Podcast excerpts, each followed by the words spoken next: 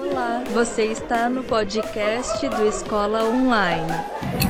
Olá, olá pessoal, que prazer estar de volta mais uma vez aqui com vocês.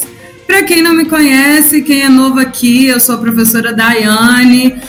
Um alô aí, vou dar um alô para a galera do Spotify, para a galera que está aí nos escutando nas plataformas aí de podcast. E espero que estejam todos muito bem. Rafaela, Ana Clara, Deocleciano, Elisa, Thaís, Samira, Lucas, vão chegando e vão ficando bem à vontade. Maria Vitória, Arthur. Pessoal, hoje a gente preparou uma aula super bacana para vocês, sempre é bacana, né? Mas hoje a gente veio com um tema que é babado, né? Que é o trabalho infantil no Brasil. E depois a gente vai trabalhar com a competência um da redação do Enem. A gente vai começar a trabalhar, porque é bastante coisa aí que tem, né, de exigência na competência um.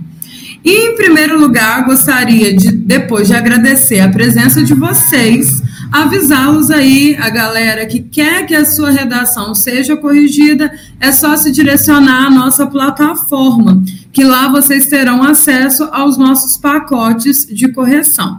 Galera que não está no grupo de redação, é só acessar a nossa página no Instagram, que lá tem o linkzinho que vai direcioná-los para o nosso grupo no WhatsApp, onde a gente compartilha dicas, vocês podem tirar a dúvidas, as dúvidas que vocês tiverem também, tá bom? E, pessoal, a gente tinha agendado o nosso aulão para terça-feira, né? Pois é, ele foi adiado. E assim que a gente tiver uma nova data, um novo horário direitinho, tudo confirmado, a gente entra em contato com vocês, tá? Mais uma vez, reitero aqui as desculpas, né? Porque vocês se organizaram, reservaram tempo aí do dia de vocês para estarem com a gente e, infelizmente, não foi possível.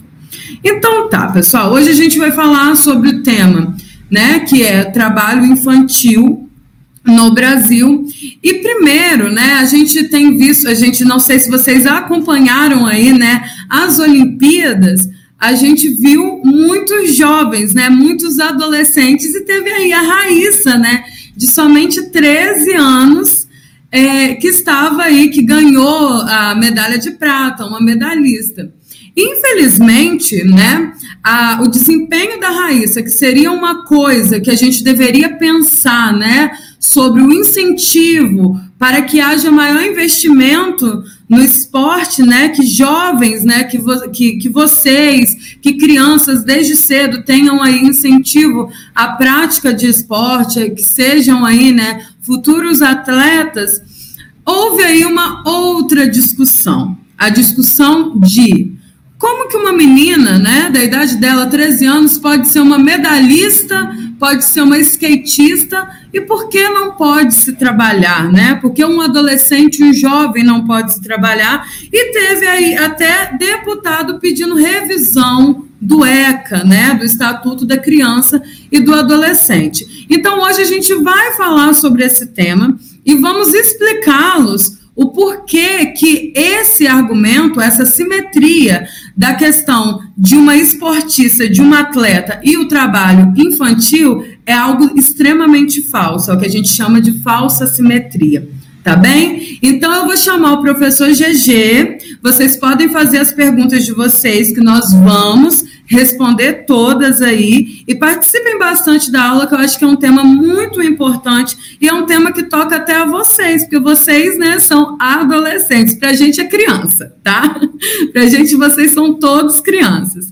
Então, Gegê, pode entrar, fica Oi, à vontade. Oi, olá, olá, olha só, todo mundo de uniforme novo, né? Eu tô muito apaixonado com esse uniforme.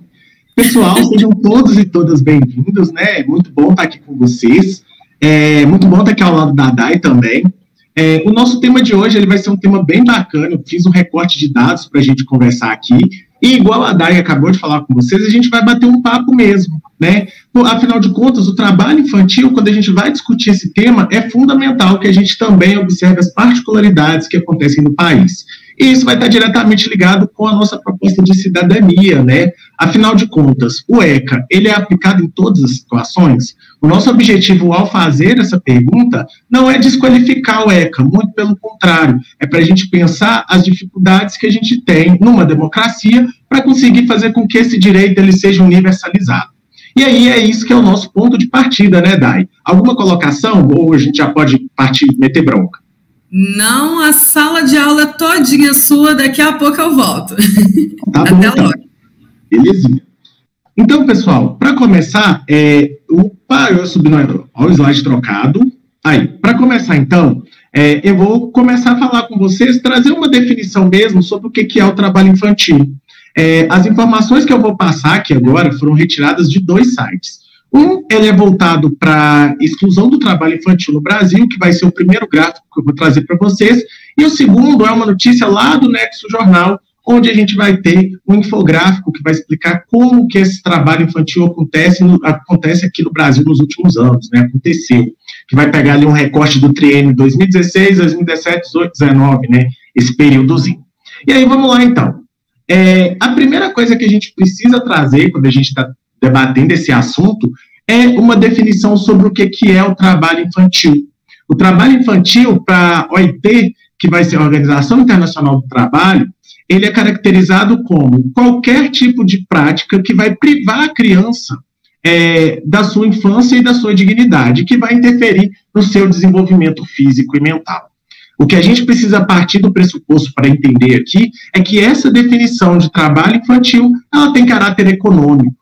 Ou seja, quando a Organização Internacional do Trabalho ela dispõe essa, essa normativa para a gente, o que ela está querendo trazer é conseguir demonstrar que qual que é o impacto desse trabalho pra, é, como prejuízo para a criança e também é, de acordo com o impacto econômico que isso gera. Lembrando que a meta de redução do trabalho infantil ela não é algo específico do Brasil, ela é algo universalizado, ou seja, todos os países têm É essa, essa proposta, né, esse requisito de reduzir esse, esse trabalho infantil. E aí, o que, que acontece? Quando a gente vai tratar do nosso, do nosso fenômeno local, então, quando a gente volta os nossos olhares para o Brasil, o que vai acontecer com a gente é a gente ter aí os, é, o Estatuto da Criança e do Adolescente para poder nortear o nosso trabalho. E aí, esse Estatuto da Criança e Adolescente, ele vai propor para a gente o seguinte: ele vai falar que é proibido qualquer tipo de trabalho para pessoas menores de catorze anos. E aí a gente precisa entender o que, que é essa definição econômica de trabalho. Porque quando a gente fala em trabalho, e a gente pode recorrer lá ao Karl Marx para poder entender isso, trabalho é toda a expressão da criatividade humana que é feita de maneira fluida para poder transformar o ambiente ao seu redor. Dito de outra forma, trabalho é quando a gente empreende a nossa força para mudar algo. Portanto, se eu estou lá em casa, o meu pai me pede uma ajuda para poder mexer no quintal, isso é trabalho. Só que o que o ECA está problematizando aqui é que é o trabalho que, em tese, deveria estar sendo realizado por um adulto, portanto, ele deveria ser remunerado e que ele é exercido por uma criança. A partir disso, o que, que a gente vai perceber? A gente percebe que o ECA ele vai propor, na verdade, é a garantia da educação para que a criança consiga se desenvolver plenamente e consiga alcançar e conhecer o que é a cidadania. Conhecer a cidadania significa que essa criança, ela precisa entender que ela tem direitos e deveres, e que esses direitos e deveres são responsabilidades do Estado. O Estado, a família, a escola, todas essas instituições sociais devem garantir à criança essas, é, esses direitos. E aí, depois disso, a gente vai perceber que primeiro, a, deles, primeiro é, a gente concede esses direitos, essa cidadania para a criança, para que só depois ela possa entrar no mercado de trabalho. Então, essa é a transição, essa é a transformação que o ECA traz. O ECA vai mostrar para a gente que, primeiro, a gente constitui a cidadania para aquele, para aquele jovenzinho, para aquela criança que está tá em desenvolvimento, e só depois a gente coloca ela no mercado de trabalho. E aí, a partir disso, eu vou trazer aqui uma série de gráficos para vocês, que vão dar aí é, um demonstrativo de como que as crianças e os adolescentes, eles estão exercendo atividades econômicas aqui no Brasil. Só que antes de trazer esses infográficos, eu gostaria de mostrar para vocês como é que está a distribuição é, dessas pessoas com ocupações é, de cinco a dezessete anos. E aí o que a gente vai perceber, deixa eu usar um laser aqui para mostrar para vocês, um minutinho só. Deixa eu só usar uma caneta aqui, que aí fica legal da gente discutir.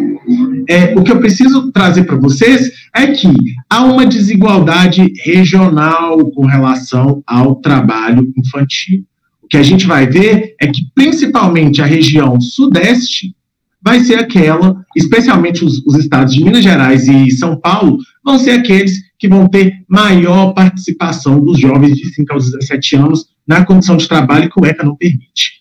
E isso vai acontecer principalmente no espaço agrícola. Um, uma informação importante que a gente precisa perceber é que São Paulo é o estado que vai ter maior mobilidade social, aí, mobilidade urbana, na verdade, né? A gente vai ter maior êxodo, êxodo rural, onde a gente tem um êxodo lá das pessoas da região nordeste indo procurar emprego na regi- lá em São Paulo. Então, com isso, muitas famílias trazem essas crianças, e essas crianças só ac- acabam sendo acometidas aí à situação de pobreza e ao trabalho infantil.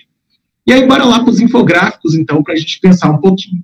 A primeira coisa que a gente precisa perceber é que é, a proporção de adolescentes e crianças em situação de trabalho infantil deu uma reduzida no Brasil. Atualmente, né, atualmente, entre aspas, em dois mil e dezenove, quatro vírgula seis por cento das crianças e dos adolescentes no Brasil, eles estavam em situação de trabalho infantil. Ou seja, a gente tem uma queda no número de tra- na, na porcentagem de trabalho infantil realizado no Brasil ao decorrer desses desses quatro, três anos, mas ainda assim a gente tem aí uma incidência muito alta de crianças e adolescentes é, acometidos a essa situação. Um ponto importante que a gente precisa perceber é que esses números, eles são anteriores à pandemia, então a partir da pandemia esse número sofreu uma alteração. Por outro lado, então, o que, que a gente vai precisar perceber? É... dois milhões de adolescentes e crianças vão realizar alguma atividade econômica ou de alto consumo. Ou seja, essas crianças estavam ali inseridas no mercado de alguma forma. E aí, o que, que vai acontecer? Pelo menos um vírgula oito milhão dessas crianças estão ali acometidas à situação de trabalho infantil. Ou seja, a gente tem aí é, duzentas mil crianças que elas estão ali inseridas no mercado do alto consumo, mas que elas não estão trabalhando é, através do trabalho infantil. E quando a gente vai observar, olha só o que, que acontece. É, a gente vai perceber que daquelas um vírgula oito milhões de crianças que estão lá inseridas no trabalho infantil, trezentos e setenta e sete mil têm até treze anos, ou seja, são crianças mesmo, criancinhas, não são adolescentes, não são pré-adolescentes. E o número maior, que vão ser novecentos e cinquenta mil, são aí adolescentes que, tão, que em tese deveriam estar encerrando o ensino médio, que é o pessoal de dezesseis e dezessete anos, que é da idade de vocês. Então a gente vai ver que a partir dos quatorze anos, galera, cadê o meu cursor? Deixa eu ver ele aparecendo aqui. A partir dos quatorze anos, a gente chega aí num número muito chamativo de crianças e adolescentes inseridas no mercado de trabalho informal e indo contra o ECA. Por outro lado, o que a gente vai precisar perceber aqui também é que é, a proporção de pessoas em cada um desses grupos de crianças e adolescentes que estão aí trabalhando dentro dessa faixa etária, ela vai ser diversificada. Percebam que a maior parte delas são garotos, que, são, que se entendem enquanto homens, que vão ser pretos ou pardos e que não estão inseridos no, na, na escola. Ou seja, além desse fenômeno de trabalho infantil, a gente vai correlacionar isso com a evasão escolar. Então, essas crianças que estão aí, ainda em idade escolar, elas estão fora da escola porque elas precisam trabalhar. Então, a condição de desigualdade aumenta mais ainda. Então, seis por cento desses meninos, é, eles vão estar em situação aí de trabalho infantil em dois mil e dezenove. O que a gente vai perceber aí que tem um grande problema, e que esse problema do trabalho infantil, ele não é só é, dedicado ao trabalho, mas ele também está ligado com a educação. Por outro lado, outra coisa que a gente precisa perceber aqui é que, por a, pela porcentagem das meninas não ser tão elevada, a gente não pode excluir o trabalho doméstico disso, né? As meninas não estão inseridas nesse trabalho infantil, mas elas também podem estar inseridas aí no trabalho doméstico em casa. A gente sabe que muitas meninas são responsáveis por cuidar dos seus irmãos mais novos e cuidar da casa enquanto os pais estão trabalhando. É, e aí, quando a gente vai desdobrar esse dado de novo, o que, que a gente vai ter aqui?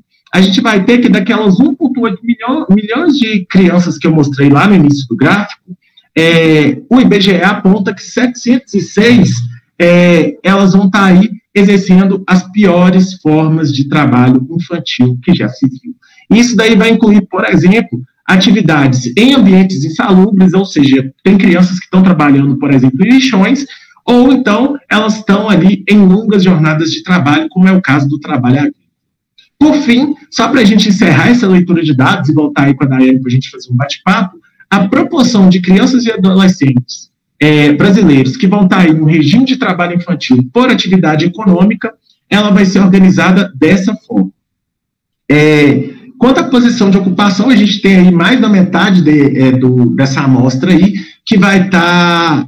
vai ser considerado como empregado, é, trinta por cento vai estar aí como auxiliar familiar, ou seja, são pessoas que estão ali servindo é, dentro do trabalho agrícola, em supermercados e coisas do tipo, e onze por cento é, estão trabalhando por conta própria ou para algum empregador, que são aquelas crianças que vão trabalhar ali, por exemplo, vendendo é, bala medicinal, esse tipo de coisa. Por outro lado, quando a gente vai observar qual que é o grupo de atividade que elas estão, elas vão estar principalmente no comércio e na reparação, depois elas vão estar na agricultura, depois elas vão estar no serviço doméstico, que casa com o que eu acabei de falar com vocês, e aí a gente tem pelo menos quarenta por cento aí de outras atividades que são realizadas. Esses são dados que eu tirei lá da P N A D Contínua de dois mil e dezenove, que foram divulgados pelo Nexo Jornal. Agora, pessoal, eu vou chamar a Dayane aqui de novo para a gente poder pensar um pouquinho sobre esses dados. E aí, as dúvidas que vocês tiverem tendo, vocês podem ir mandando para a gente. Estamos aí de volta. Gegê, eu fiquei pensando aqui, enquanto você falava, é, que às vezes as pessoas confundem, né, o trabalho infantil com o ajudar o pai no comércio, né? Com fazer um, um trabalho mínimo ali para conseguir um dinheirinho para comprar, por exemplo, figurinha, coisas desse tipo, né? E você explicou muito bem o que é que configura o trabalho infantil. É a criança trabalhando ali pela sua própria subsistência, né? E não só por ela, é pela família, né? Pela, pela subsistência da família também. E existem alguns dados que eu andei, andei estudando, tá? Sobre o tema, é, que alinha, né, o trabalho infantil com o tráfico de pessoas também, né? Você pode falar um pouquinho mais para a gente sobre isso? Sim, a gente pode falar sim. A primeira coisa que a gente tem que frisar nessa fala que eu trouxe aqui é que o trabalho infantil, ele tira a dignidade da criança, ou seja, ele impede o desenvolvimento dessa criança. Imaginemos que essa criança está sendo submetida a um sistema, ao modelo de trabalho, que vai colocar ela é, privada de uma série de coisas. A criança ela não vai ter tempo para descansar, ela não vai ter tempo para comer, ela não vai ter tempo para se cuidar, ela não vai ter tempo para se distrair. Isso daí é que configura o trabalho infantil, é um trabalho sobrecarregado. E aí, o que, que isso vai fazer? Esse trabalho infantil está diretamente ligado com o tráfico de, de, de pessoas.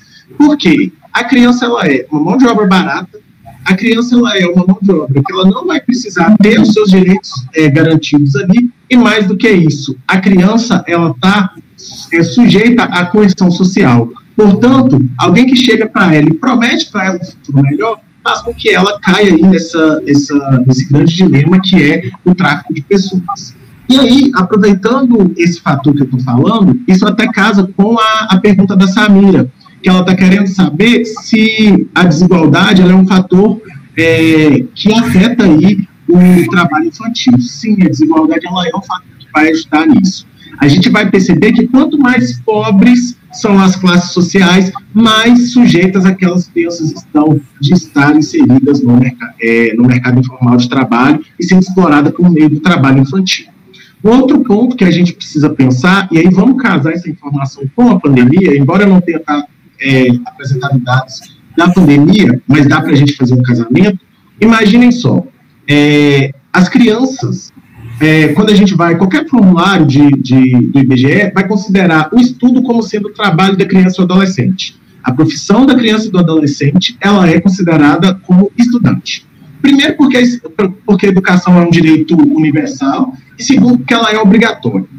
E aí, o que, que acontece? A gente tem a pandemia, a suspensão das aulas.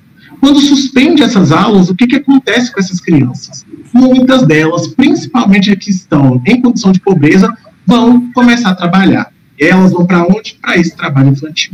O número de crianças que não pretendem voltar para a escola pós-pandemia é muito elevado. Temos outros dados da Folha de São Paulo que vão mostrar isso. É, depois eu posso pedir o pessoal para lançar o link para vocês verem, mas há um aumento gigantesco das crianças que não pretendem voltar para a escola porque elas estão inseridas no trabalho é, informal e com isso elas estão tentando ajudar a família no momento de crise.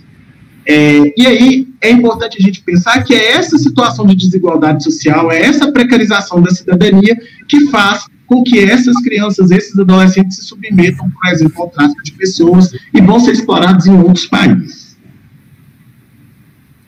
Temos um... Pode falar. Eu coloquei aqui a pergunta da Maria Vitória. Professor, tem muitos lugares que algumas crianças ainda estão a serviço escravo. É, algumas largam os estudos para ajudar a família, para poderem se sustentarem, e isso pode interromper o progresso delas no futuro. Sim, perfeito, Maria. Isso daí é exatamente o que o ECA está trazendo, né? É esse tipo de coisa que está impedindo o desenvolvimento pleno daquela criança. Imaginem só, uma criança em condição periférica, criança que mora na periferia, que ela precisa ajudar a família. Não vamos problematizar. Não que, eu, não que eu esteja sendo conivente com o trabalho infantil, mas não vamos pensar que a família é simplesmente a única responsável por aquilo. Não, calma. A gente precisa perceber que há um sistema que faz isso, que há um Estado que contribui para isso, e que a família, ela é ali, ela está no meio dessa bola de neve. Aí o que que acontece? Essa criança, ela vai ser submetida a esse tipo de trabalho. A curto prazo, isso vai gerar um conforto ali, aquilo ali vai conseguir atender às necessidades de subsistência. Porém, ao decorrer do tempo, o que que isso acontece? Isso tira a criança, isso vai inibir a criança ali de ter os seus direitos garantidos. Uma criança que normalmente ela está trabalhando, ela está sendo explorada pelo trabalho infantil, ela não tem acesso à alimentação de qualidade, ela não tem acesso a um local, uma moradia adequada. A gente pode questionar se ela está tendo acesso ao saneamento básico, ou seja, são os direitos básicos que a Constituição nos garante, que essa criança não está tendo, né? Isso está sendo retirado dessa criança. E aí a gente tem um grande problema no meio disso, porque isso vai ali é, sobrecarregar a escola de conseguir ter de ir atrás dessas crianças, voltar com essas crianças para essa instituição, né, para dentro do ambiente escolar, e além disso, corrigir todas as tragédias que esse trabalho infantil provocou para essa criança, né? Então, isso daí é um ponto é, importante. E aí, é, já vou pegar aqui a, a pergunta do Cauã, é, tem sim relação com a evasão escolar. A evasão escolar, em alguns locais do Brasil, ela é totalmente influenciada pelo trabalho infantil. Então, você tem um grupo de crianças que sempre vai sair, né, é, da escola em função desse, da demanda trabalhista. Uma coisa que a gente vai ver muito recorrente acerca desse assunto é que é, existem locais do Brasil onde, no período de colheita, as escolas esvaziam. O calendário da escola ele precisa ser readaptado em função do trabalho da colheita, porque as crianças vão sair da escola, porque aquilo ali é o que vai gerar renda para a família dela nos próximos meses. Então, a escola ela acaba tendo esse papel de sensibilizador para poder se adequar ali às condições, porque, infelizmente, a escola não dá conta de tudo. Né? A escola tem um papel socializador, papel educador, papel de assistência social, e aí ela é acometida por esse problema. E aí vamos lá, outra pergunta aqui, pergunta da Verônica, né? Cabe a qual outro órgão resolver esse problema? Bem, Verônica, a primeira coisa que a gente precisa perceber é dar uma destranchada nisso. Primeiramente, a gente precisa recorrer ao Estado. O Estado é, é a grande instituição que tem que dar conta disso. Logo em seguida, no âmbito municipal, no âmbito, no âmbito estadual, a gente vai ter secretarias de assistência social juntamente com a educação. O trabalho ele não está isolado, ele vai mobilizar aí uma série de órgãos. Esses órgãos eles vão ter que atuar em conjunto para conseguir fazer isso. Então, normalmente, quando você tem uma criança em situação de trabalho infantil ou que ela está cometida a qualquer outro tipo de violência, você vai ter ali a atuação da escola juntamente com a assistência social. E aí, a partir disso, vão mobilizando outros autores, né, outros atores e outras, outras possibilidades. É, uma forma da gente reduzir isso, e que a gente viu isso avançar muito no Brasil, foi através dos programas sociais, como Bolsa Família, Bolsa Escola, né? A gente tinha um Bolsa Escola, ele foi é, modificado se tornou o Bolsa Família. O Bolsa Família é ali uma política social que contribui para a redução do trabalho e da exploração infantil. Só pegando um ganchinho aqui no que você falou, Gegê, é, existe muita crítica sobre quanto às políticas sociais, mas, pessoal, se vocês forem analisar, procurar dados para ver é, o resultado dessas políticas sociais, é muito, é visível, existe uma grande importância, né? Infelizmente, as pessoas, né, que não têm conhecimento acabam compartilhando, né, é, desinformando as pessoas acerca do poder, né, acerca da efetividade aí desses programas sociais. Vou fazer só um adendo aqui para vocês. A minha família, durante um bom tempo, ela teve, ela dependeu do Bolsa Família. Dependeu. E eu digo para vocês, se eu estou aqui hoje ensinando, se eu posso estudar hoje, se eu posso trabalhar hoje, foi porque tinha alimento na minha mesa. E esse alimento veio por meio de uma política social. Então, não achem que política social está sustentando gente que não quer trabalhar, gente que não quer fazer nada. Não é bem por aí. Se a gente for ver o resultado, o reflexo desse trabalho, é um trabalho que é precioso e nós temos que defender essas políticas sociais. Um ponto bacana que você trouxe, Day, é que quando a gente pensa em política social, o senso comum, ele vai colocar ela como sendo algo imediato. Ah, colocou esse programa, tem que funcionar para ontem. E não é isso. Toda política social, ela vai levar em média em cerca de uma década para gerar resultado. Então, as pessoas que vão ser fruto dessas políticas sociais lá no início dos anos dois mil, elas estão começando a gerar resultado agora, né? Então, igual a Day trouxe a experiência dela, a gente vai começar a perceber nos estudos sobre evasão escolar ou sobre desenvolvimento é, estudantil no ensino superior, eles vão evidenciar para a gente que os alunos que, que foram é, contemplados pelo Bolsa Família lá nos anos dois mil, dois mil e cinco, por aí, eles estão na universidade hoje. Então, a gente vai ver que isso leva um, um tempo. Por isso que essas políticas, elas são políticas estatais, não políticas governamentais. A política estatal é aquela que se mantém independente do, do governante que esteja. E a política governamental é aquela que o governo vai colocar durante aquele período de tempo que ele está ali. E aí vamos lá para outra pergunta, a pergunta do Cauã. O Cauã fala o seguinte, é, o trabalho infantil se relaciona com distúrbios mentais, pela criança ter que exercer funções é, de adulto precocemente? Bem, a primeira coisa que a gente precisa trazer, Cauã, é que Essa, essa exploração infantil da criança, ela vai é, dificultar o desenvolvimento dela, que é isso que o ECA coloca. Essa criança, ao ter de exercer esse trabalho, o que vai acontecer com ela? Ela vai estar sendo ali, submetida a uma série de formas de violência. Violências que são psicológicas, violências que são simbólicas, violências que são, inclusive, físicas, afinal de contas, é uma criança trabalhando num lugar que um adulto estaria. Então, tudo isso vai comprometer ali o desenvolvimento pleno da criança. Imaginem que a gente está falando, por exemplo, de uma criança de seus sete anos de idade que está sendo alfabetizada ali e que, de repente, ela tem que estar tá ali andando entre carros, entregando uma, uma bala, um chiclete ali para ser vendido, ou que ela está no ponto de ônibus, né? Isso tudo vai é, exercer sobre a criança uma violência simbólica, porque aquilo ali não era para ela estar tá ali, né? Aquilo ali, até a forma como os adultos olham para aquela criança quando ela está sendo explorada pelo trabalho infantil, aquilo ali afeta a, a, a personalidade dela, afeta a subjetividade dela. Então, isso daí é, é uma coisa muito complicada e que, de fato, vai comprometer aí o desenvolvimento pleno da criança, que é o que a Constituição coloca, que é o que o ECA coloca, que é o que a L D B propõe. E aí, vamos ter outra pergunta também do Cauã. Além da evasão escolar, qual outra problemática pode ser apresentada por esse problema? Bem, Cauã, a primeira coisa que vai estar atrelada ao trabalho infantil, que a gente precisa pensar, é a questão da estruturação familiar, né? Isso está fora da, da, da questão da escola.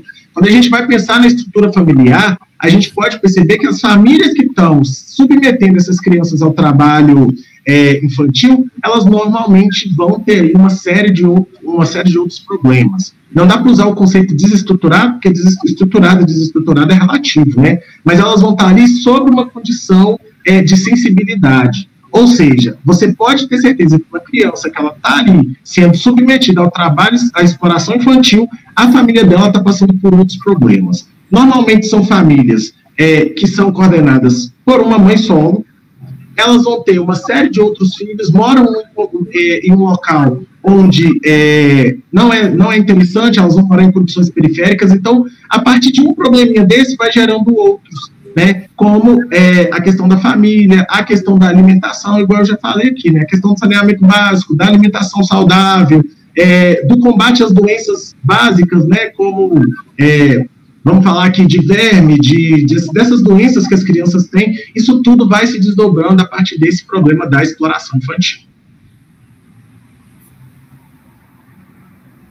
Gegê, é... vamos lá, outra ainda pergunta ontem... do Cauã, que está aqui. Ah, tá bom. Deixa eu ver aqui, tem outra pergunta dele. Aí tem, o Bolsa Família ainda hoje é o que, é, o que muitas famílias apenas têm para se, é, para se sustentar. De fato, ele é uma política social que deu muito certo. Reconhecer o que dá certo no nosso país. Como agora, no período da pandemia, tem todo mundo elogiado o SUS, a gente também precisa elogiar o Bolsa Família. O Bolsa Família ele é um programa efetivo. Ele consegue, literalmente, é, ampliar a possibilidade de mobilidade social dessas famílias que estão em condição é, é, periférica, que estão em, é, em situação de sensibilidade. Então, o Bolsa Família, ele é um programa que deu certo, ele é um programa que ele precisa continuar em execução, porque ele, de fato, vai trazer aí para a gente uma série de benefícios a longo prazo. Então, quando há qualquer sucateamento, qualquer desvio de, de, de orçamentário, ou seja, o orçamento ele aumenta ou ele diminui, isso afeta diretamente essas famílias. Não vamos esquecer que agora, na pandemia, uma série de as famílias que são atendidas pelo Bolsa Família, elas também foram as mais afetadas pela questão do desemprego e por toda essa crise que o coronavírus está trazendo para o Brasil e para o mundo, né? E aí, vamos lá. Ou, pode falar, Dayane. Então, é, ontem saiu uma notícia sobre uma nova M P, né, uma medida provisória que afeta o Jovem Aprendiz, o programa Jovem Aprendiz. E é outra coisa que, se a gente for trazer aqui, né, é muito preocupante, é um quadro muito preocupante, porque são direitos trabalhistas que estão sendo retirados desses jovens. Ou seja, corre-se um risco aí de, mais uma vez, que haja uma exploração e chegue aí, né, a um trabalho escravo, né, desses jovens. Porque o Jovem Aprendiz ele foi implementado no ano dois mil, se eu não me engano, e de lá para cá vem empregando jovens de a partir de catorze anos, acho que de catorze aos vinte e quatro anos. Então, eles têm direito a todos os direitos trabalhistas, F G T S, férias e tudo mais, e agora esse novo programa diminui o salário deles, né, é um auxílio aí no máximo quinhentos e cinquenta reais, e retira esses direitos, né, e também eles não podem ficar aí mais de dois anos no mesmo trabalho, que na, o que antes eles começavam e conseguiam fazer carreira nesse emprego. Então é mais um retrocesso que a gente está vendo aí, sendo que no momento, né, o que a gente precisa é que seja feito o contrário, é que esses programas tenham aí uma melhoria, né, se volte para melhoria, para contemplar realmente o povo, a população que, que necessita disso. Perfeito, tá, é ótima colocação. É, a Verônica trouxe uma pergunta aqui que eu achei um tanto quanto interessante, que é, é pensar que É, o trabalho infantil ele também pode estar ligado aí com o abuso sexual das crianças e dos adolescentes. Não vamos esquecer que a gente tem prostituição, né? A prostituição, enquanto problema social, ela vai atingir principalmente as garotas, né? As garotas que estão aí a, a, na adolescência e, igual eu já falei, está ligado com a precarização do local onde ela está. Né? E aí, a partir disso, o que, que a gente percebe? A gente percebe que inúmeras garotas em situação de É, de, de acessibilidade, uma situação de, de, de pobreza, elas vão ali ser conduzidas à prostituição, né? A gente vai ter muitos relatos disso no Nordeste e em São Paulo, né? Onde o número, é, onde esses números são um pouco mais alarmantes.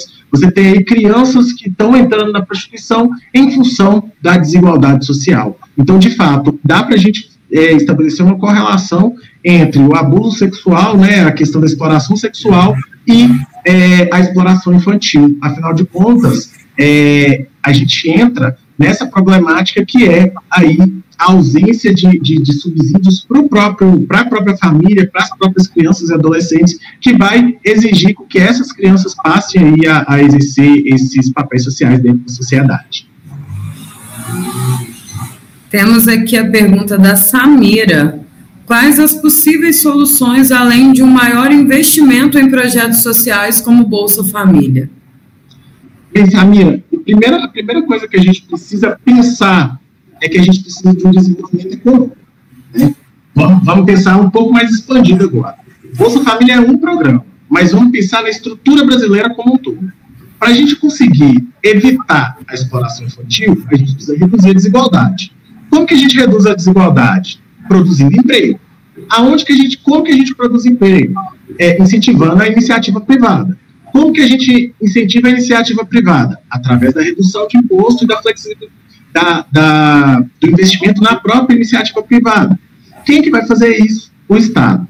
Ou seja, é uma coisinha aqui que a gente tem, a gente está tipo, no final da linha, e aí a gente vai perceber que isso aí vai retrocedendo até chegar numa questão que é maior, que está diretamente ligada com a forma como o capitalismo ele atua principalmente nos países subdesenvolvidos ou em desenvolvimento. A gente vai perceber que aqui na América Latina a gente é fortemente afetado por essas questões da desigualdade social. A desigualdade social, ela afeta principalmente a marginalização de algumas situações que esses países vão viver, tais como prostituição, exploração infantil, é, violência, criminalidade, racismo, L G B T Q mais, fobia e assim por diante. Então, um ponto que a gente precisa perceber é que, para a gente conseguir sanar esse problema de forma prática, a primeira coisa que a gente tem que fazer é gerar emprego. Gerando emprego, o que, que a gente faz? A gente automaticamente vai fazer com que o potencial de compra das pessoas aumente. As pessoas comprando mais, o que, que vai acontecer? Elas podem fazer mais, o, o Estado vai ter mais investimento para fazer. Ele pode direcionar para outras políticas públicas, tais como é, políticas de saúde, né, que é uma coisa que a gente precisa perceber, saneamento básico, né, políticas habitacionais, como é, dar uma habitação de qualidade para essas pessoas, políticas de transporte. É um, vai, vai ser assim, é, é, um, é um passo a passo, mas a gente vai atacando aí diversas áreas para melhorar a, a qualidade de vida dessas crianças. E aí a Elisa trouxe aqui uma, uma, um posicionamento, né, que ela fala, mas tem muitas pessoas que pegam o Bolsa Família sem precisar, deixando as famílias que necessitam é, da Bolsa Família sem.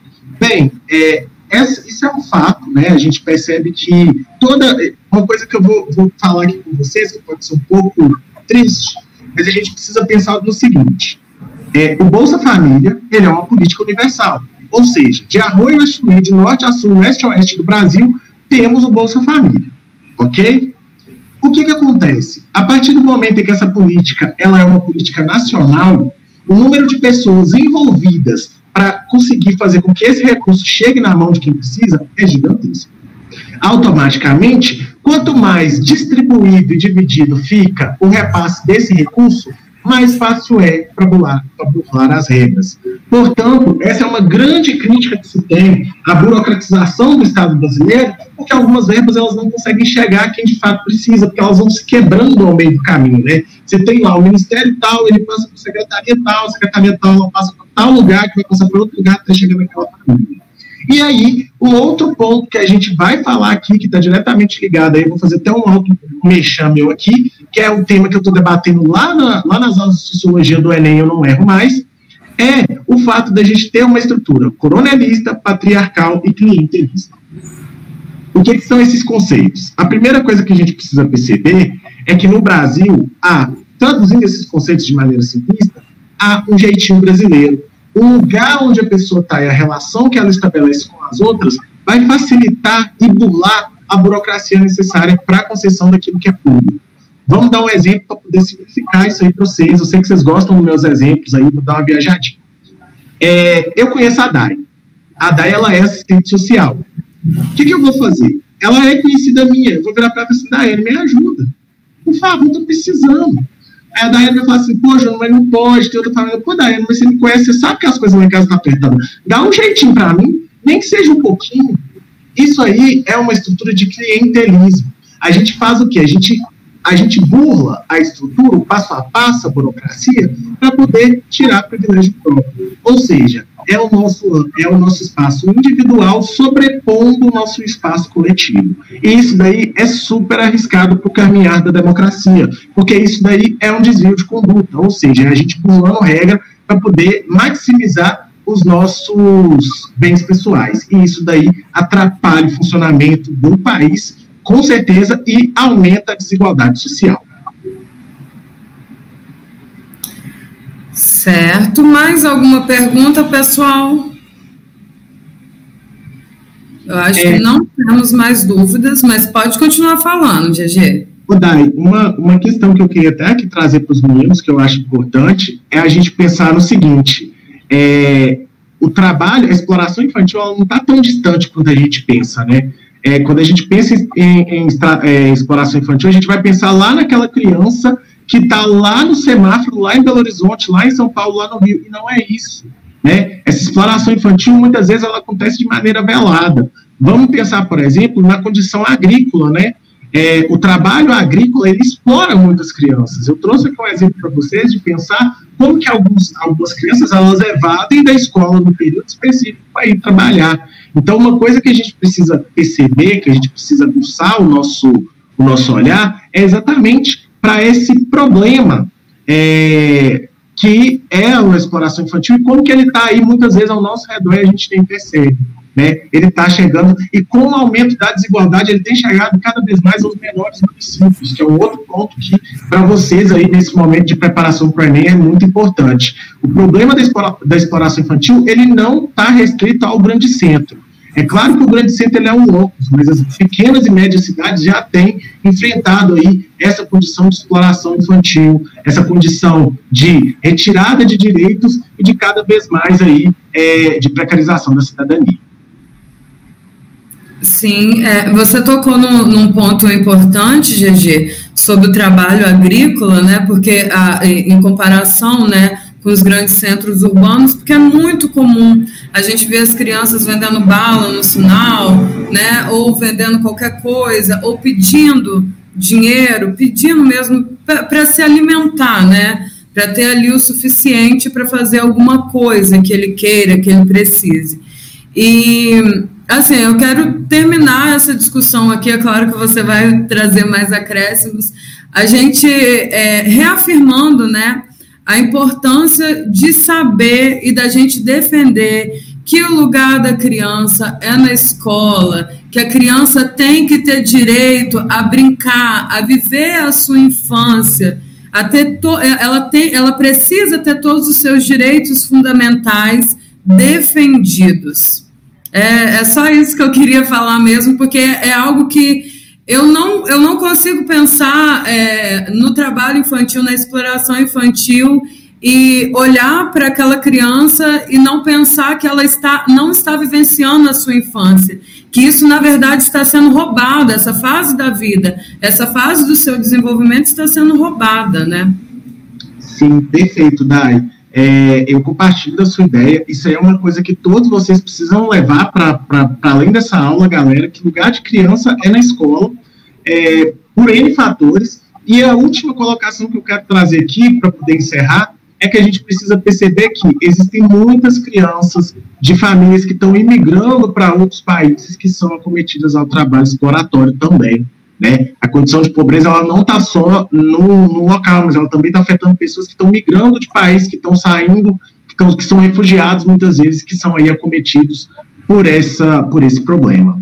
E aí, Dai, eu acho que esse era o último ponto que eu queria trazer, eu queria agradecer o pessoal, vou deixar vocês com ele, com, vou deixar o pessoal com você agora, e convidar todo mundo para amanhã, minha aula do Eu Não Erro Mais, que vai acontecer às quatorze horas, espero todo mundo lá para a gente continuar arrasando nas questões de sociologia. Bem, pessoal, ó, um abraço, Dai, muito obrigado e aproveitem essa aula, pessoal. Tchauzinho. Tchau, Gegê, muito obrigada.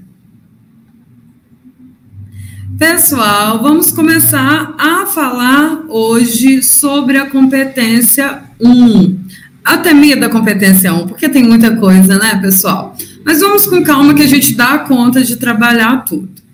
Olha só, o que a gente precisa saber, o que vocês precisam, né, saber sobre a competência um, principalmente, é que ela vai trazer aí as exigências, tá, acerca de você precisar, né, demonstrar o domínio da modalidade escrita formal da língua portuguesa. Então, nessa matriz de referência, a primeira coisa que vai ser analisada no seu texto, né, é o seu domínio da norma escrita formal da língua portuguesa. E aí a gente precisa saber de algumas coisas, né? A primeira coisa que vocês precisam sempre estar bem alinhados aí é a diferença da modalidade escrita e da modalidade oral, do registro formal e do registro informal. Por quê, gente? Existe aí toda uma convenção, né? Nós temos aí a gramática normativa, né? Que vai trazer todas as regras da escrita formal e que acaba que a gente traz aí também nos, nos contextos de formalidade quando nós estamos, né? É, falando, né? Na oralidade, quando a gente está produzindo ali é, um discurso oral. Mas é, existem algumas marcas que estão na nossa oralidade que a gente não pode trazer na escrita, né?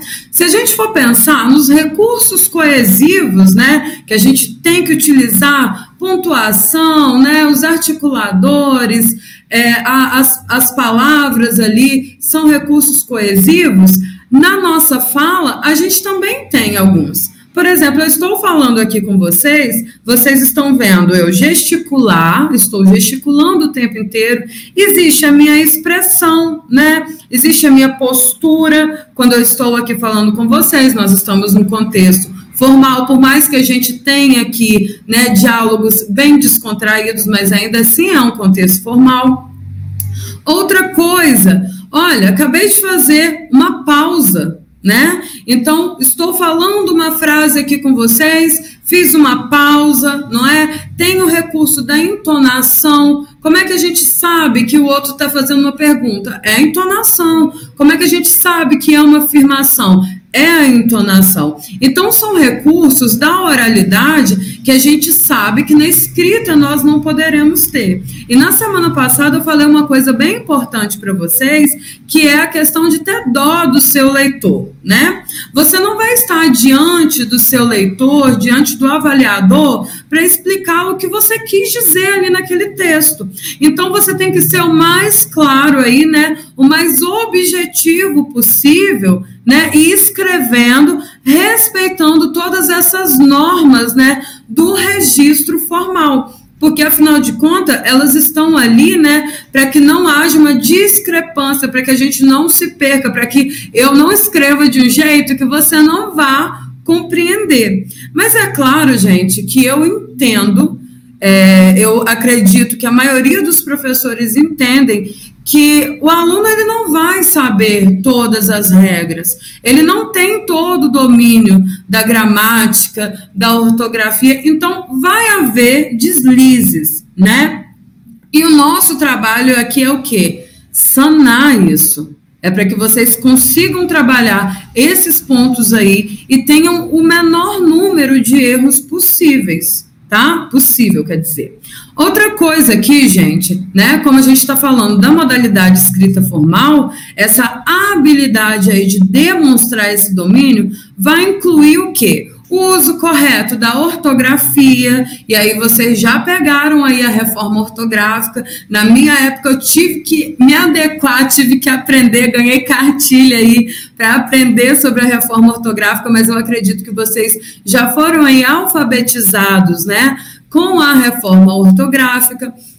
Isso, o uso da crase. Pessoal, estudem. Hoje a gente vai trabalhar especificamente com as regras da crase, mas não se finda aqui. Eu vou até encaminhar no grupo do WhatsApp um, um, um site que tem um estudo bem detalhado, com todas as exceções possíveis do uso da crase. Isso pega vocês demais, tá? Então, daqui a pouco a gente vai começar a falar sobre a utilização da crase e as suas regrinhas, tá? Concordância nominal e verbal, que às vezes vocês erram de bobeira, basta fazer uma revisão, voltar ali no seu rascunho e fazendo as correções, que isso é essencial, já falei com vocês, né? Regência do verbo, que também tem muito a ver com a crase, a gente vai ver, né? Qual que é a preposição que esse verbo exige, né? Então, vocês têm que prestar atenção aí nessa regência. Colocação pronominal, olha, é ênclise, é próclise, é, é mesóclise, não use mesóclise, tá, gente? Não use isso não, isso é muito antiquado.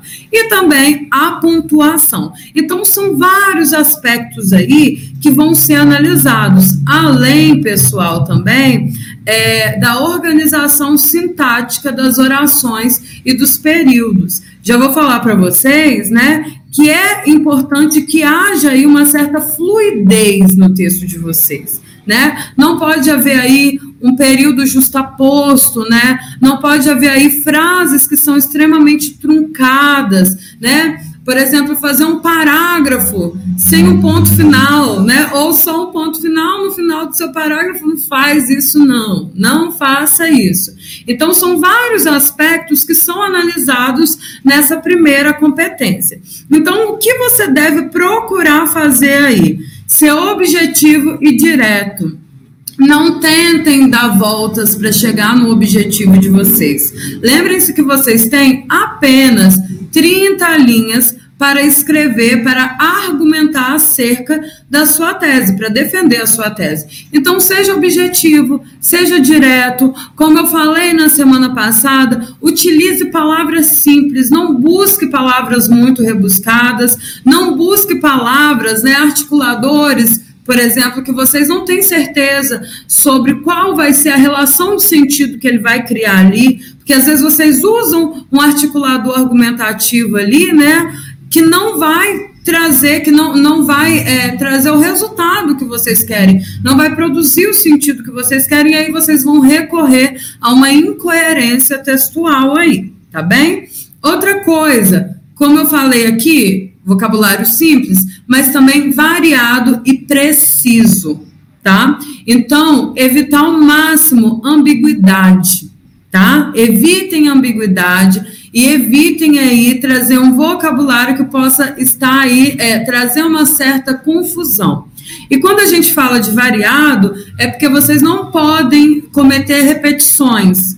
Professora, mas eu não posso repetir em momento nenhum essa palavra no meu texto? Pode, gente, mas não pode ser uma, uma repetição próxima, tá? Repetições muito próximas. Por exemplo, vocês usarem a, o articulador, a conjunção mas, né? Aí coloca mas uma frase, mas em outra, mas em outra, assim, olha, intercalado. Isso tira ponto de vocês, tá bem? Na semana passada eu falei para vocês utilizarem sinônimos, hipônimos, hiperônimos, ou fazer mesmo, se vocês não encontrarem, construir uma expressão ali, né, uma explicação que vá remeter, né, que vá trazer aí o sentido que vocês estão visando construir ali no texto de vocês.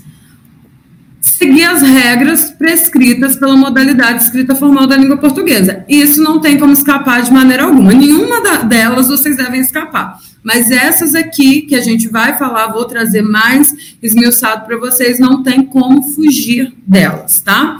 E olha só, pessoal, com relação à estrutura sintática, tá? Vocês devem observar a construção das orações, dos períodos, vendo se está completo, né? Olha, eu tenho um, um verbo aqui que necessita de complemento, então tem que colocar o complemento nele. Então, vocês têm que pensar aí na fluidez da leitura. É o que eu falo para vocês, assim, às vezes vocês podem colocar uma ordem invertida aí, a ordem sintática invertida, não tem problema, mas o que vocês precisam fazer, que é crucial, que é um exercício bobo e que é uma coisa que vocês não podem abrir mão, é fazer a leitura do texto de vocês. Terminou de escrever, gente, o rascunho, por favor, lembrem-se da professora Dayane falando, da tia Day falando com vocês.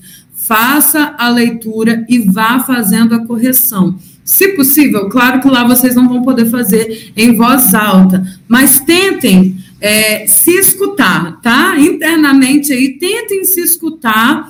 Deu aquela travada na frase? Opa, tem algum problema ali, tá? Tem algum problema, volta e reescreve. Não tem problema reescrever no rascunho. Ali é o momento de vocês acertarem, apararem todas as arestas que tiverem aí no texto de vocês, tá bom?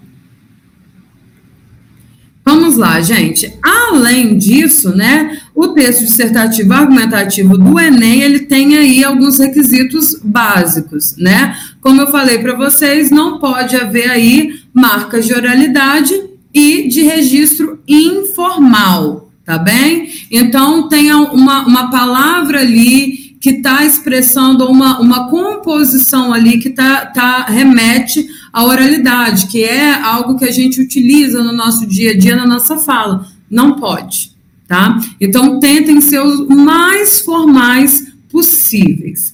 Precisão vocabular, como eu acabei de falar com vocês, e obediência às regras. Agora a gente vai ver quais as regras que vocês precisam obedecer. Concordância nominal e verbal. Ó, meu sujeito é singular, meu verbo está no singular, né?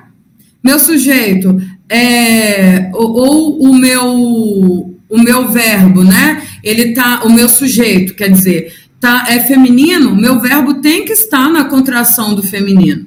Assim também a concordância nominal. Se o meu verbo está no plural, os meus substantivos, eles vão ter que estar no plural. Se o meu substantivo está tá no singular, o meu verbo também tem que estar no singular. Tá bem? Então, prestem bem atenção nisso.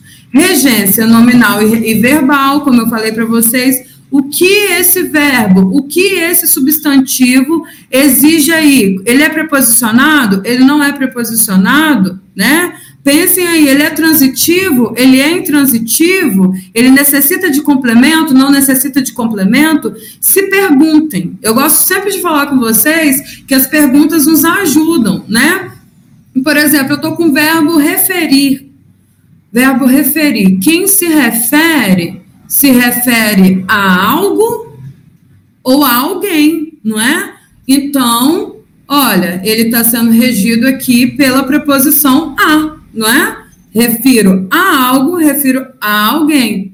Tá vendo? Dá pra gente pegar algumas coisas que a gente não vai aí se debruçar, às vezes vocês não vão ter tempo, não vão ter estudado ou vão estar com dúvida. Façam essas perguntinhas, vão ajudá-los bastante. Pontuação, né?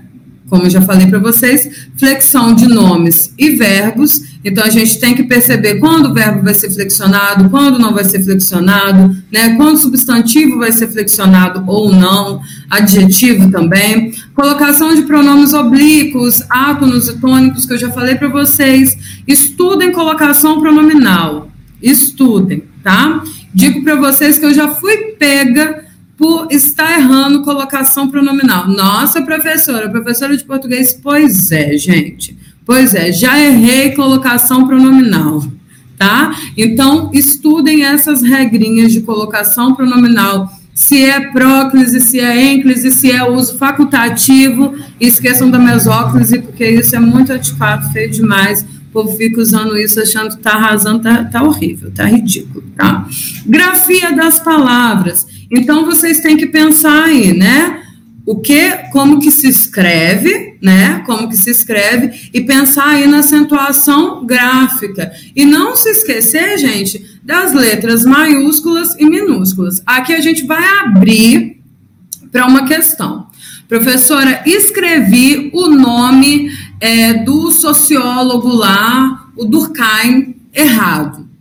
Vou perder ponto? Não vai, tá? Não é penalizado. Se você escrever um nome ali, que você não, não errou uma letrinha, errou ali, teve um desvio ali de acentuação gráfica, você não vai ser penalizado. Mas, se você não escrever o nome próprio em letra maiúscula, aí sim dá problema, tá bom? E divisão silábica na mudança de linha, translineação. Não se esqueçam, não se esqueçam. Ó, não, ter, não deu para terminar a minha palavra aqui Vou colocar, gente, beabá, pelo amor de Deus, hein? Isso é beabá, isso é alfabetização. Vocês vão colocar o tracinho ali, né? No final da sílaba, pelo amor de God, tá? No final da sílaba, não coloquem, não façam separação no meio da sílaba. Vocês vão colocar no final da sílaba e vocês vão terminar a palavra na linha posterior. Tranquilo? Combinado aqui? Então, vamos lá. Olha só, gente, como que é avaliada essa competência? Então, a gente tem cinco níveis, tá? Então, a gente tem o nível zero, que é quando demonstra desconhecimento da modalidade escrita formal da língua portuguesa, que não é o caso de vocês, nossos estudantes, que estudam muito, que estão sempre por dentro do que a gente está falando aqui com vocês, né? Mas aqui, gente, são pessoas que realmente não tiveram acesso à alfabetização, tá? Que não sabem, por exemplo, fazer uma conjugação verbal, tá? Que são palavras ali é, que são colocadas no texto, assim, de forma muito solta, de forma muito travada, digamos assim. Infelizmente, são pessoas que não te- tiveram acesso à escolaridade, tá? O nível um, gente, demonstra o domínio precário da modalidade... Eu falei cinco níveis, né? Mentira, são seis níveis, tá? Desculpa, sou de humanas, então passa. Demonstra o domínio precário da modalidade escrita formal da língua portuguesa de forma sistemática, com diversificados e frequentes desvios gramaticais de escolha de registro e de convenções da escrita. Então, aqui tem um problema de, de escolha de registro, né? Não está respeitando a norma padrão, e também tem vários problemas aí de convenção da escrita. E é um texto, gente, que vai ter muitos problemas, tá? É praticamente o texto inteiro com vários problemas. Hoje eu não trouxe exemplo para vocês, mas eu posso trazer para vocês verem como que funciona aí esse texto que está cheio de problemas aí para receber é, a avaliação no nível um. Temos o nível dois, demonstra o domínio insuficiente da modalidade escrita formal da língua portuguesa, com muitos desvios gramaticais, de escolha de registro e de convenções da escrita. Então, tem muitos desvios aí, mas ainda, né, tem uma quantidade, a gente vai dizer que é uma quantidade, ou até uma diversidade muito menor do que o nível um. Nível três, demonstra o domínio mediano da modalidade escrita formal da língua portuguesa e de escolha de registro, com alguns desvios gramaticais e de convenção de escrita, da escrita. Então, aqui é um domínio mediano, vocês vão cometer vários erros aí, né, vocês não, porque os alunos aqui não vão cometer esse erro, mas a, a, o candidato comete aí vários erros e aí vai receber essa nota mediana. O domínio quatro demonstra bom domínio da modalidade escrita formal da língua portuguesa e de escolha de registro, com poucos desvios gramaticais e de convenções da escrita. Pessoal, não tem como eu falar um número, tá? É, mínimo aí, para que, essa, para que a, a avaliação caia do número cinco, do nível cinco para o nível quatro, tá? Porque, às vezes, é, tem um desvio e, é, diferente do outro, tá? Mas, geralmente, no nível cinco, passa aí uns dois... Dois errinhos ainda consegue passar, mas depende, tá? Depende ainda da, da, de quais são os erros que são cometidos aí, se são erros com recorrência ou não. E aí a gente tem o nível cinco, que é quando o aluno demonstra excelente domínio. Pode ter aí uma derrapada, uma derrapadazinha, escorregou um pouquinho aí, mas aí depende muito do caso, tá bom? Então, vamos aqui continuar, vamos falar sobre a lindíssima crase. Primeira coisa que vocês precisam saber sobre a crase, gente, ela vai sempre ser usada aí com palavras que estão no feminino, ok? Então, a primeira coisa que vocês vão tirar da cabecinha de vocês é usar a crase com palavras masculinas. Não se usa. A crase só gosta de menina. Tá bom? Guardem isso para vocês. Então, o que que acontece? Há uma fusão de duas vogais idênticas. A primeira vai ser a preposição a e a segunda vai ser o artigo feminino a. Aí ele pode estar tá aí, né, nas suas flexões como as, né, aí no, no plural, né, e aí a gente pode ter também, isso também acontece com pronomes demonstrativos, como aquela, aquelas, aqueles, aquele, aquilo, né? Que aí esse a vai pertencer aí, né, a esse pronome, esse inicio, iniciozinho aqui do pronome demonstrativo, e a gente também vai trabalhar com os pronomes relativos, né, a qual, as quais, tá bem? Então, vamos aqui.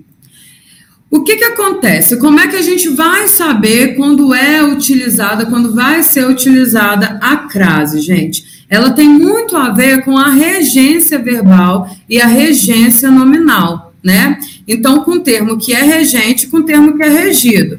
Por exemplo, como é que a gente vai saber isso aí? O termo regente, ele pode ser o verbo, né? Ou substantivo, que aqui a gente colocou como nome, que vai exigir ser regido pela preposição a. Tá? Então, a regência, tanto desse verbo quanto desse nome aqui, desse substantivo, exige a preposição a. Então, o termo, né? Aqui tá erradinho, tá? É termo, tá? O termo que é regido, ele vai ser aquele que vai completar o sentido desse termo regente, tá? Admitindo aí que precisa se ter, né? Esse artigo, tá? Esse artigo antes dele, ou mesmo aqui, né?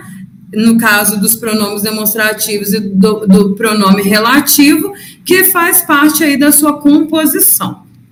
Vamos aqui, pessoal, exemplo, tá? Trazendo sempre exemplos contextualizados com a discussão que a gente faz aqui na, no, no conteúdo de atualidades. Vamos lá. O termo trabalho infantil refere-se a... Ó, aqui eu coloquei para vocês verem como que pede, olha, refere-se a... O verbo referir pede aqui, né, a, a preposição. E aqui, olha, atividade é a atividade, né? Então, aqui a gente vai juntar essas duas e vai virar isso aqui, ó. Refere-se à atividade profissional, tá bom? Atividade profissional que priva as crianças de sua infância, seu, poten seu potencial e sua dignidade. E não, olha aqui, ó, usei um pronome demonstrativo, aquela. E não, ó, eu estou ainda utilizando o meu verbo referir, que é um verbo a propósito que vai pedir um complemento, tá? É um verbo que pede complemento. Então, ó, aqui eu vou repetir a mesma preposição, tá? E vou colocar aqui o meu pronome demonstrativo. Olha o resultado. E não aquela é, desempenhada no seio familiar sem prejuízos físicos e mentais. Conseguiram visualizar? Então, a gente tem aqui o referir, o verbo referir, né? Referir-se aí com... Um minuto. É, a gente tem o verbo aí, que é o regente, né? Que é o verbo regente, que pede aí, na sua regência, a preposição a, e aí a gente tem o termo que é regido, que vai completar o sentido do termo regente, que admite, que pede aí, que haja antes dele um artigo, artigo a, tá bom? E no caso aí dos pronomes demonstrativos e relativos, ele já está ali, tá bem? Então, vamos aqui, gente. Dicas importantes, tá? Trouxe algumas aqui para vocês. Como que eu vou saber, professora, se eu vou utilizar ou não a crase? Gente, esse exemplo aqui, essa dica que eu estou trazendo para vocês, nem sempre vai se aplicar, mas vai ajudá-los bastante, tá? O que que vocês vão fazer? Vocês vão é, substituir, tá? Se vocês estiverem na dúvida, tem crase ou não tem crase, vocês vão substituir a palavra feminina por uma palavra masculina equivalente. Ou seja, eu estou usando um substantivo, vou usar um substantivo aqui. E procure também palavras do mesmo campo lexical, que fica mais fácil para vocês conseguirem visualizar isso, tá? O que que acontece? Caso, na, quando eu passar, quando você usar, né, a palavra aí, no masculino, a palavra equivalente no masculino, você tiver que fazer a combinação do artigo a mais o artigo o e virar o ao, sim, olha, confirmou que eu vou ter que usar a crase, olha, devido à exploração da mão de obra infantil, as crianças Ah, eita, peraí, peraí. As crianças tendem a abandonar a escola prematuramente, prematuramente, prematuramente. Aqui faltou uma palavrinha. E aqui eu troquei só para devido ao trabalho infantil. Confirmei. Entenderam? Então tá bom. Se tiverem dúvida, podem perguntar. Outra dica, gente, no caso de nomes próprios geográficos, o que vocês vão fazer? Vocês vão fazer a substituição do verbo da frase pelo verbo voltar, tá? Caso resulte na expressão voltar da, ó, olha aqui, a confirmação da crase, tá? Então, aqui eu confirmei, porque eu coloquei aqui, ó, voltamos da Bahia, então, visita a Bahia, tranquilo? Então, vamos continuando aqui. Essa dica aqui também é importantíssima, tá? Sobre as locuções femininas, tá? Então, a gente tem algumas locuções adverbiais, prepositivas e conjuntivas que recebem aí o acento grave, né? Às vezes, à tarde, à noite, às pressas, à vontade, que são aí locuções adverbiais, né? Que vão trazer aí pra gente um sentido de situação, né, trazendo aí a situalidade aí pra gente, locuções prepositivas, à frente, à espera de, à procura de, locuções conjuntivas, à proporção que, à medida que. Então, a gente vai ter aí o acento grave, tá bem? Vamos aqui antes de pronomes possessivos femininos. Depois a preposição até e antes de nomes próprios femininos de pessoas, tá? Aqui, gente, na verdade, não está escrito, é o uso facultativo, anotem aí. Essa regrinha aqui é facultativa, tá? Os trabalhos perigosos não devem ser realizados por quem tem menos de dezoito anos, pois representam um risco à sua saúde. Se eu não quiser colocar a crase aqui, tá tranquilo, tá? Não tem problema, é facultativo, tá? Porque aqui eu tenho o quê? Um possessivo feminino, tá? Então, eu tenho, quando tiver o possessivo feminino, tiver o até ou antes de nome próprio, vai ser facultativo, tá? Anotem aí que eu esqueci de colocar aqui no slide para vocês. E quais são os casos que a gente não usa a crase? Pessoal, não finaliza nisso aqui que eu trouxe para vocês, tá? É só porque o nosso tempo de aula, ele é restrito, então eu vou encaminhar o materialzinho para vocês, tranquilamente. O que que eu quero que vocês pensem? É nos casos que não se usa, tá? Então, olha só, antes de vocábulos masculinos. Então, tem um substantivo masculino, tem uma palavra masculina, não vai utilizar. Como eu falei para você, a crase só gosta de garotas, ela só gosta de meninas. Ela não vai querer se juntar com o homem, não vai querer se juntar com os meninos. Entendeu? Se vocês gravarem isso, vai fazer muito sentido na cabeça de vocês, tá? Antes de verbos no infinitivo, esqueçam os verbos no infinitivo. Não pode, tá? Antes de numeral. E aqui, gente, temos as exceções, né? Então, estamos falando de números, né? Falando de números, então não vamos utilizá-lo antes de numeral. Mas, no caso desse numeral, está indicando horas, tá? Horas. Aí, vocês vão utilizar, sim, a crase, né? Nossa aula começa às dezesseis horas. Preciso usar a crase aqui, tá? Diante de numerais ordinais femininos, a crase também precisa ser usada, tá? Porque eles não podem ser usados aí sem artigo. Então, vocês precisam os números ordinais, tá? E quando a gente está falando de horas, vocês vão utilizar a crase sim.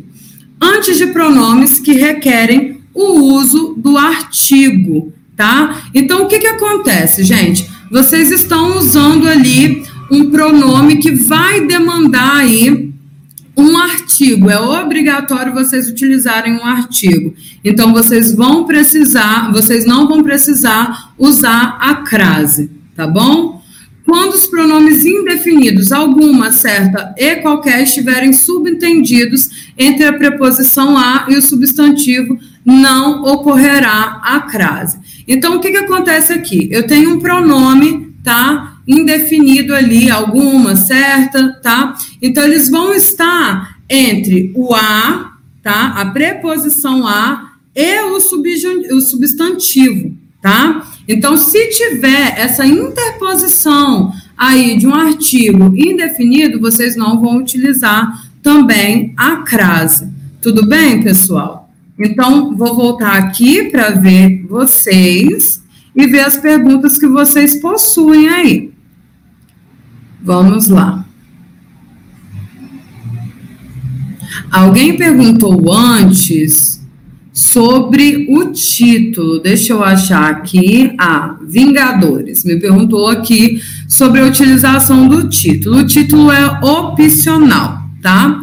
Se você quiser colocar, espero que seja um título que tenha tudo a ver com o seu texto. Caso contrário, gente, se vocês forem ruins de título que nem eu, que eu passo um aperto para dar título na, na minha pesquisa, que vocês não têm noção.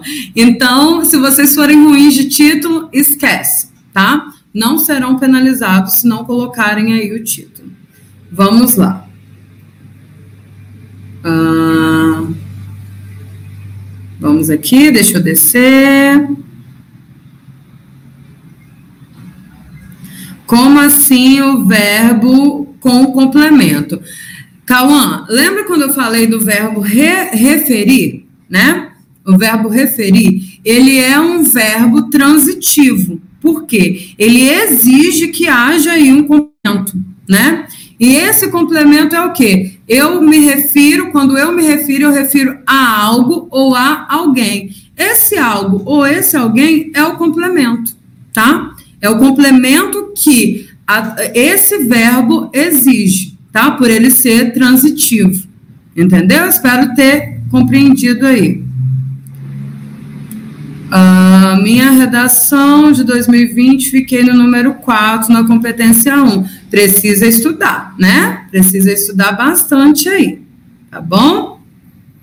E praticar, gente, é o que eu sempre falo com vocês, não tem como vocês aprenderem, né, a trabalhar a escrita se vocês não escreverem, tá? Não tem como. E uma coisa que eu dou conselho para vocês, está com dúvida? Ah, não sei como eu escrevo, se está certa aqui essa palavra que eu escrevi. Vá no dicionário, vá nos dicionários online, não tem problema. Esse é o momento de vocês errarem, tá? Esse é o momento de vocês errarem. Lá na prova, não. Lá na prova não é mais o momento para vocês errarem. Então, tá com dúvida? Procure a palavra, porque vocês vão conseguir memorizar, vocês vão conseguir assimilar e não mais cometer o mesmo erro. Tá bom? Pega essa dica aí. Deixa eu ver aqui. Qual a diferença da crase na letra A com acento agudo e acento grave?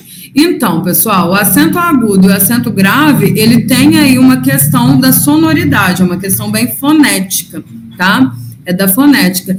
E a questão da crase, ela tá mais ligada aí, como eu falei para vocês, à regência verbal. A existência de uma preposição, tá? E de haver aí a exigência de uma outra, de, da preposição a, e haver aí a exigência de, uma ou, de um artigo antes daquele complemento, né? Daquela palavra que a gente está utilizando ali no feminino. Essa que é a diferença. Só que o acento grave, né? Ele pode se confundir aí com a crase, mas a utilização, o emprego dele é mais por uma questão sonora ou por mesmo uma questão aí de convenção. Mas a crase, ela vai vir sozinha, tá? Ela vai vir sempre sozinha nessa junção da preposição com o artigo, da preposição com algum pronome, como pronome relativo, pronome demonstrativo, tá bem? Pessoal, vocês têm mais alguma dúvida? Não, se não tiverem mais dúvidas, a gente vai finalizar a nossa aula aqui, tá bem? Agradeço a presença de todos. Se vocês tiverem alguma dúvida, podem deixar nos comentários aqui. Comentem na, no, aqui no vídeo para gerar mais engajamento, para a gente alcançar mais pessoas. Avisem para os seus amigos que estão aí estudando, né? para o Enem, que a gente está aqui à disposição para ajudá-los, e agradeço muito a presença de todos vocês, reafirmo que eu gosto muito desse momento aqui, desses momentos junto com vocês, e é sempre muito bom receber esse retorno e o carinho de vocês, tá? Arthur está perguntando quando vai ter outra redação. Não entendi, Arthur, se é outra aula de redação, nossas aulas são todas às quartas-feiras, tá? Toda quarta-feira temos aulas aqui às dezesseis horas, tá? Pessoal, muito obrigada a todos vocês, um beijão, bons estudos e até a próxima. Tchau, tchau.